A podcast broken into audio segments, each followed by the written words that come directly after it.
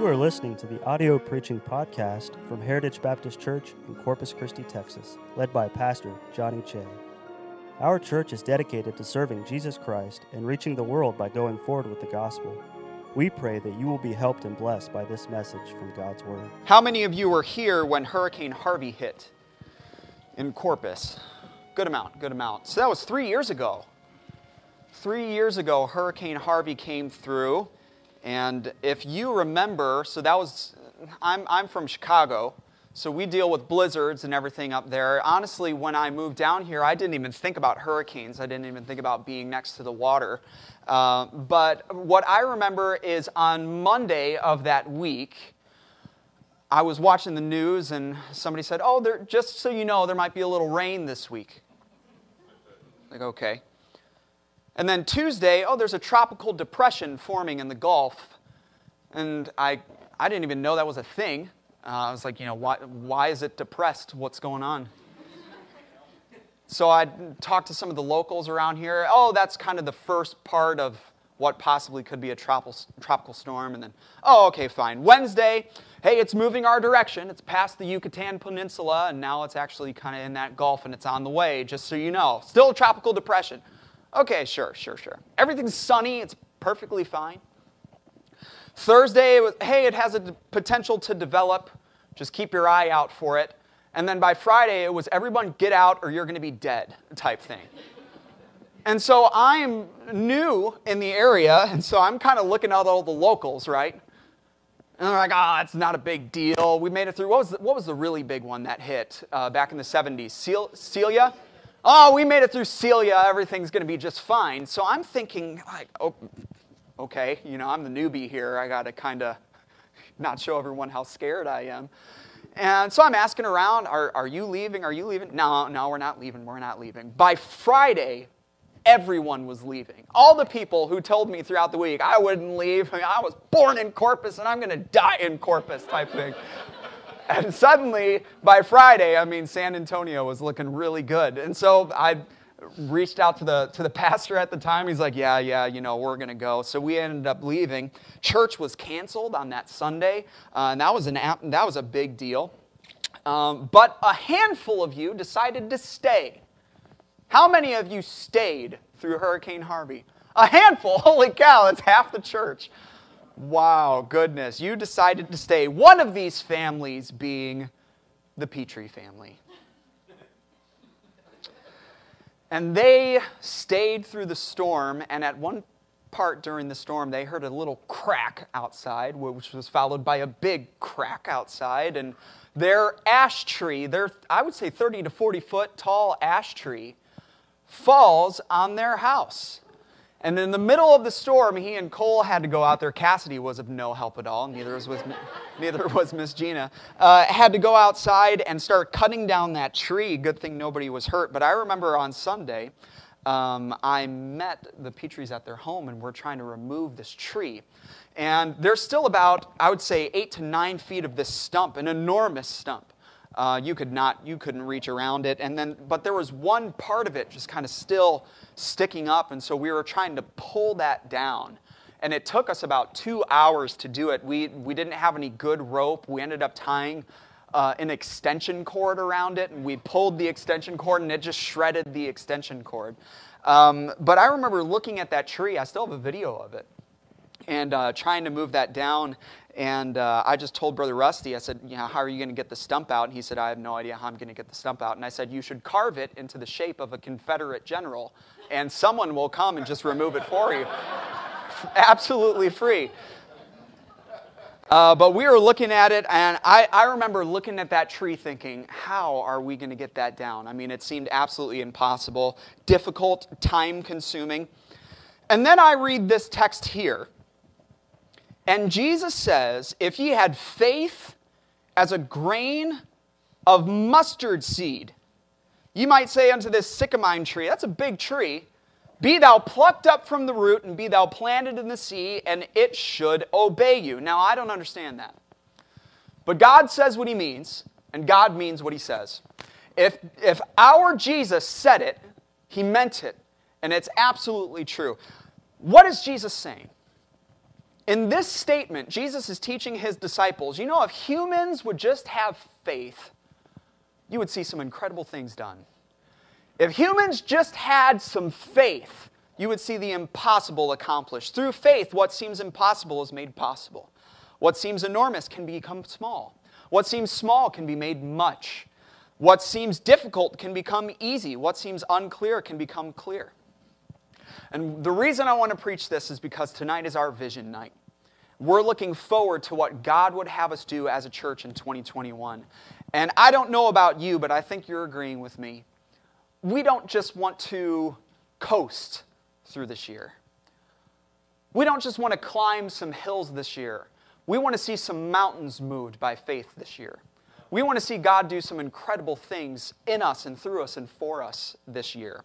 And I believe that God wants that as well. But if it's going to happen, we must have faith in God. So I'm going to preach just three points here, very simply, on Lord, increase our faith.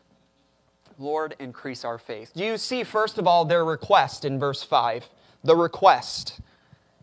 Three points, they all begin with R. First one, the request in verse 5.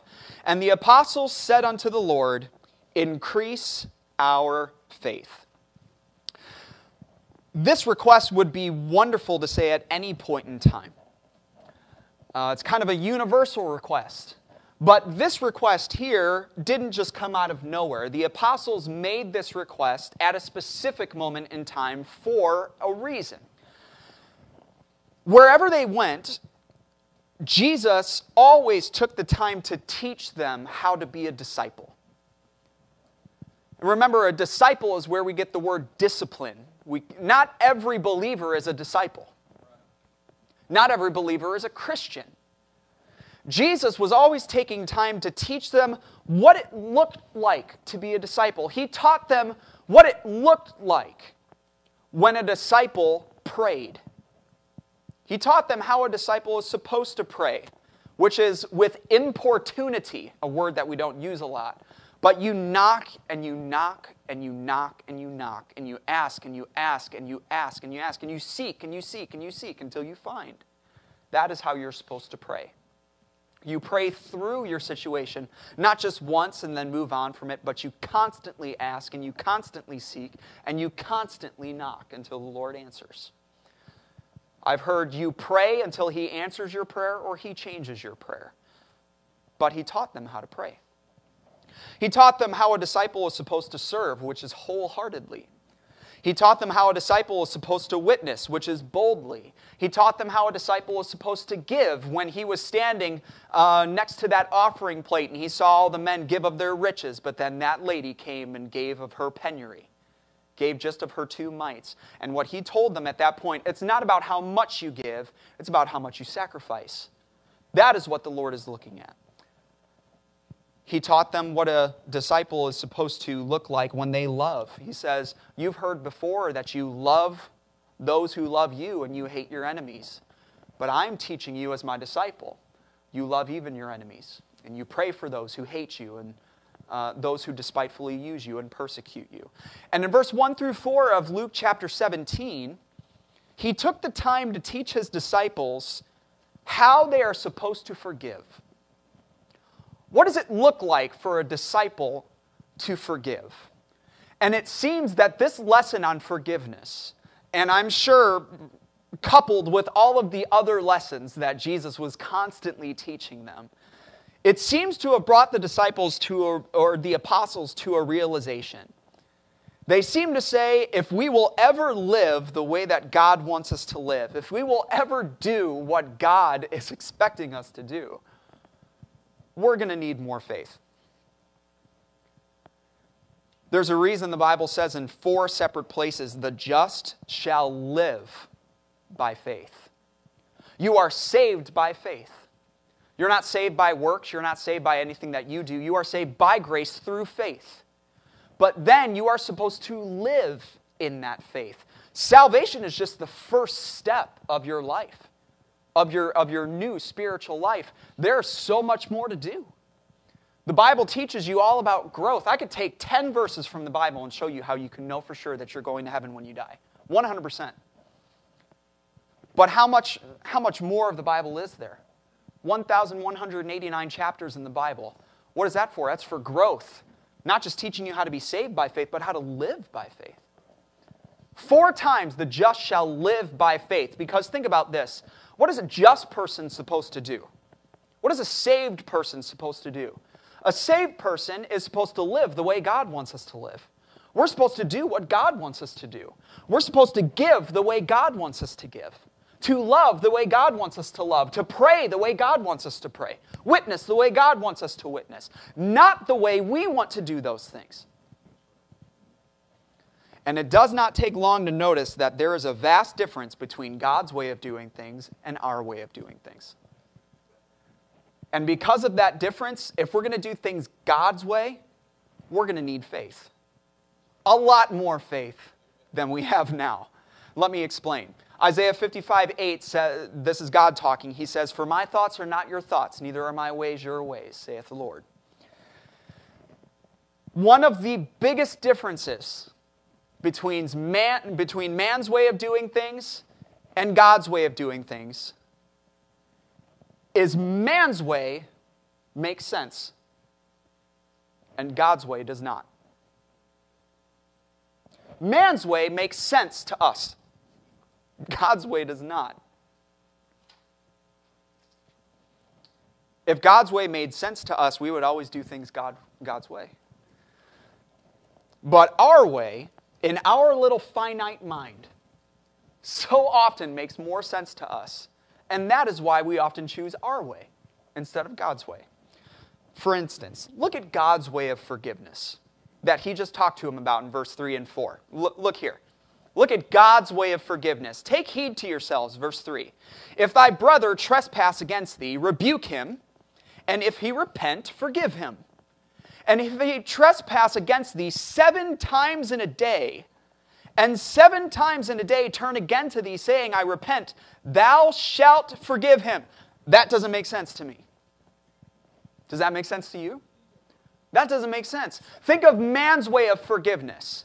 When somebody hurts you, when somebody offends you, don't rub it out, rub it in. If they ask for forgiveness, fine. If you want to forgive and forget, fine. But make sure you remind them every day of how you forgot. That is man's way of forgiveness. And if you forgive, put a wall up because they're not going to hurt you again. Fool me once, shame on you. Fool me twice, shame on me. Right? No, I'm not gonna, I'm not gonna be tender-hearted. I'm not gonna put myself in a position to be hurt again. Once trust is lost, never give it back. Forgive them, but avoid them. Don't talk to them. Give them the cold shoulder. And oh, the horror if they hurt us again. That makes sense to me. That makes sense to my sinful flesh because I have acted that way to other people. People that I've trusted, people that I thought they would never hurt me, and then they turn around and they stab you right in the back. And you think, I don't want to give them another chance to do that. God's way and man's way don't match as far as forgiveness is concerned. Look at man's way of succeeding in life. Man says, live for yourself. God's way of succeeding in life is lose your life for my sake and you'll find it. That doesn't make sense. If you want to find your life, lose it. That doesn't make sense. And I can go on and on, but for sake of time, here's all I'm trying to bring out. If we are going to live the way God wants us to live, if we are going to do the things that God wants us to do and love the way God wants us to love and forgive the way God wants us to forgive, we are going to need faith to believe that God's way is better than our way. We're going to need faith to believe that even when our way seems right, the end thereof are the ways of death. We need faith, a lot more faith than we have now. Faith to believe that the foolishness of God is wiser than men, the weakness of God is stronger than men. This is what 1 Corinthians says God hath chosen the foolish things of the world to confound the wise. And God hath chosen the weak things of the world to confound the things which are mighty.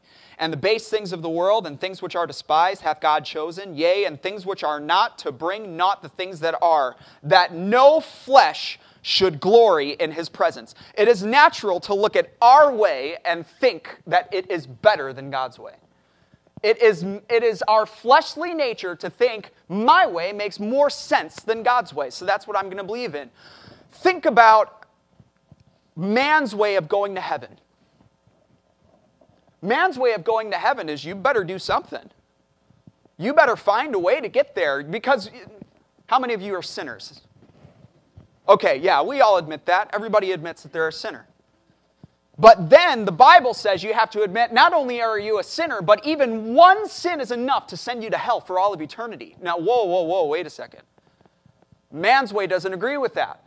Man's way says, as long as my good outweighs my bad, then I can go to heaven. But let's be honest. I read a quote from uh, Spurgeon the other day. He said, I remember the morning I woke up and I resolved never to sin again, and I sinned before breakfast. Have you ever made that decision before? And I don't want to do this, I don't want to do that. And maybe you don't do anything, but somebody cuts you off on the way to work and you just think it. The Bible says the thought of foolishness is sin. Every single day that we live, it, we are adding tons and tons of sin to our record that we would have to undo. Even if you lived the rest of your days here on earth, let's say you're 30 years old and you had 40 years left to live, let's say that you lived every single day from 30 all the way to 70 and you never sinned one more time, you wouldn't even be close to overcoming all of the sin that we have added to our account. Man's way is a religious way. Man's way is do, do, do. I have to do something. I need to say this many Hail Marys, or I need to outdo my bad, or I need to give to charity. I need to give to the poor. I need to do something. And God says, no, no, no, my, my way is done. It's already done. It's nothing that you can do, it's already done. You just trust in me. That doesn't make sense. And so often we trust in our way more than God's way because we don't have faith. You cannot trust in God's way without faith. You will not taste one, one bit of breath in, in heaven without faith. If you try to if you try to get there on your own, if you try to okay, I'll take Jesus plus something or Jesus minus something, you will not get to heaven. You must have faith. Believe on the name of the Lord Jesus Christ, and thou shalt be saved. So many times we look at our way and we look at God's way and we doubt that God's way is better. But doubt is an insult to Almighty God. You would never come up and slap me in the face. I don't think so. But many people slap the Lord in the face because we doubt His word. Doubt always asks, Can God? But faith always answers, God can.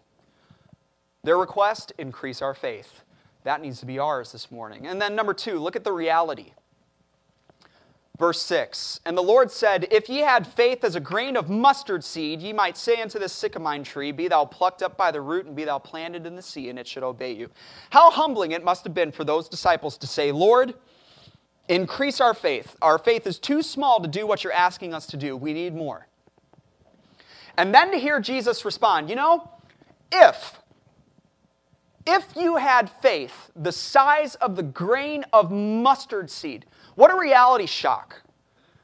That their faith was a lot smaller than they thought it was. Can you imagine something with me? Imagine if Jesus would have asked them, How much faith do you think you need in order to forgive your brother seven times in one day? Their answer would have been, uh, I, I think we need a lot more faith than we have right now. And what if Jesus would have said, Well, quantify it for me? Think of all the faith that you would need in order to forgive your brother seven times in one day and compare it to something physical. What would they have said? Maybe they would have said, Lord, we need faith the size of a horse or faith the size of a chariot in order to do something like that. And then imagine if Jesus were to come back and say, okay, then how much faith do you need in order to talk to this sycamine tree and say, Be thou plucked up by the root and cast into the sea, and it should obey you? How much faith do you think you need? I think they would have said, We need faith the size of Jerusalem in order to do that.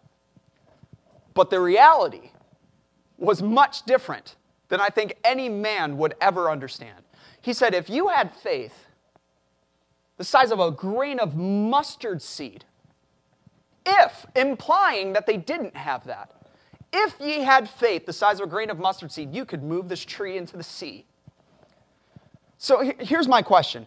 If that's the size of faith that man needs to see the impossible, then how small must our faith be? How small must our faith be when we question whether God's way is better than our way? How small must our faith be? How small must our faith be if we can't even believe that God's will is better than our will? So, with this reality in mind, what hope do we have? What hope do we have in this matter of faith? When we look and say, Lord, increase our faith, and He basically looks back and says, You have no idea how much you need to increase your faith. Because if it was just even just the tiniest bit, you would see some incredible things. In the eyes of God, our faith must be so infinitesimal. But we have to open our eyes just a little wider and see what Jesus is teaching here. The apostles are concerned about their faith increasing in size, and I don't believe that's a bad thing. I think we should all desire for our faith to increase. I think if you woke up every morning from that God gives you from here until you die and say, "Lord, increase my faith," I think that would be a good request. Especially when we realize just how small our faith must be, even on even on the good days that we have. But notice how Jesus responds to the request. If ye had faith as a grain of mustard seed. Now, if you know anything about mustard seed, those aren't very big. I have, this is from the Fijis here. I have this bottle filled with mustard seeds. Who's in the sound booth here? Let's test the zoom on this. Any, can you see that? Anybody? Anybody at all? Can you see that? All right, hang on, hang on.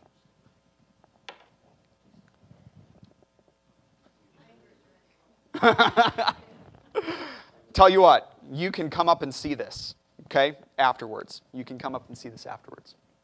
It says, if you had faith the size of a grain of mustard seed, Lord, increase our faith. That's a good request.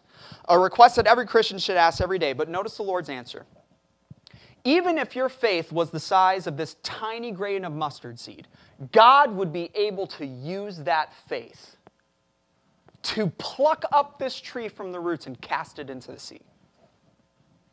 Matthew 17, 20, Jesus says this If ye have faith as a grain of mustard seed, ye shall say unto this mountain, Remove hence to yonder place, and it shall remove, and nothing shall be impossible unto you.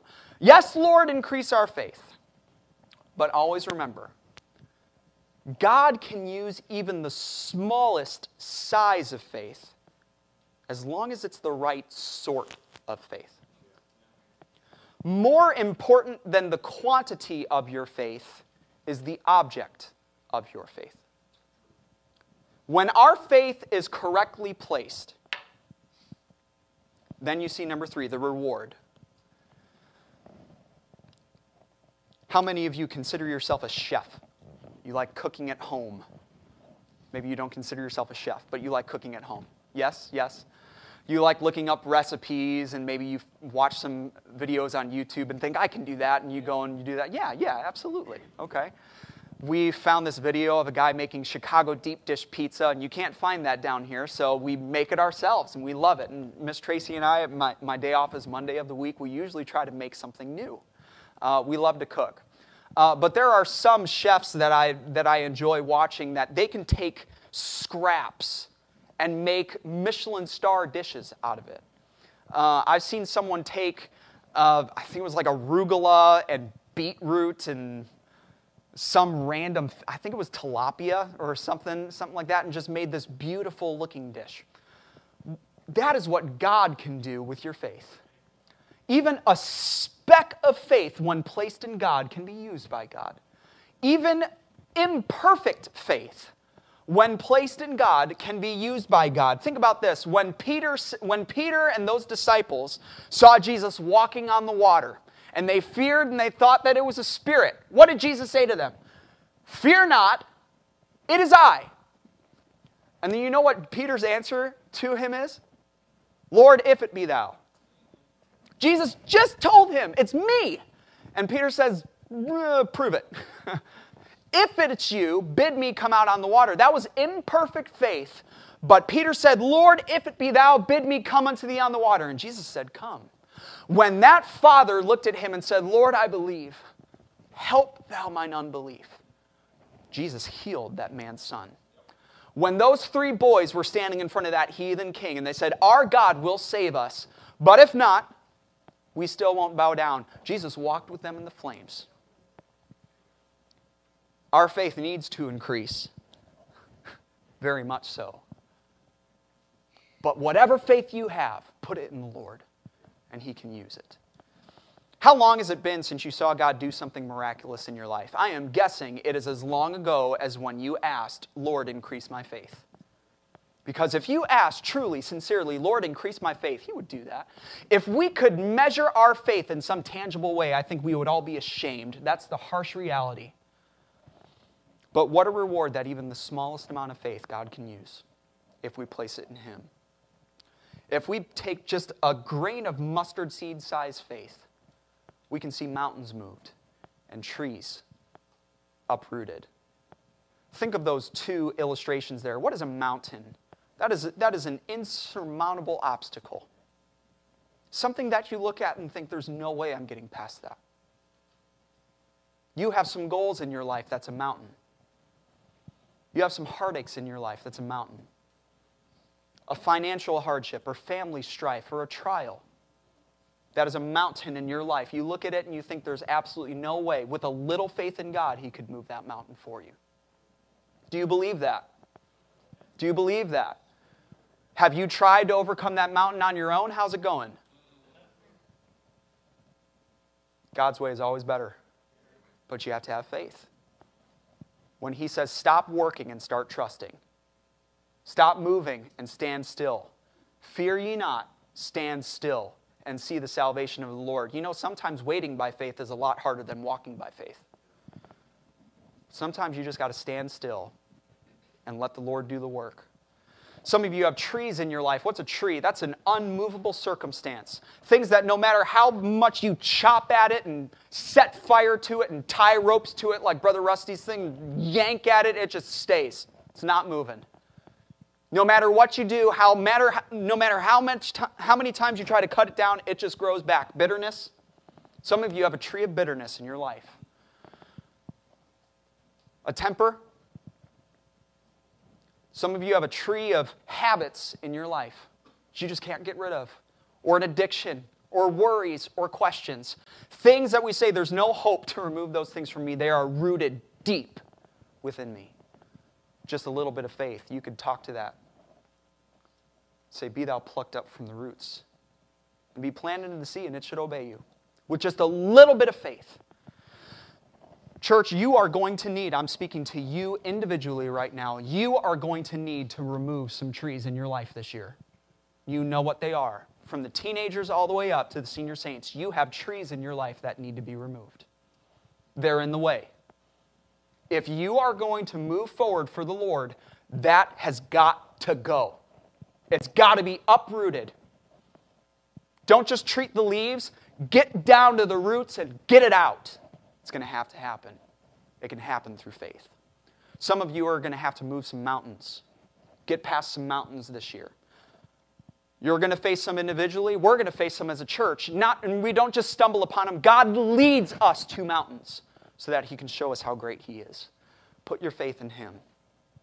Come tonight and say, Lord, increase my faith. But whatever faith you have, put it in the Lord and watch Him do something great with it. Thank you for listening to our audio preaching podcast. For more information about our ministries, or if you would like to get in contact with us, please visit our website at heritagebaptistcctx.org. May God bless you as you go forward with the gospel this week.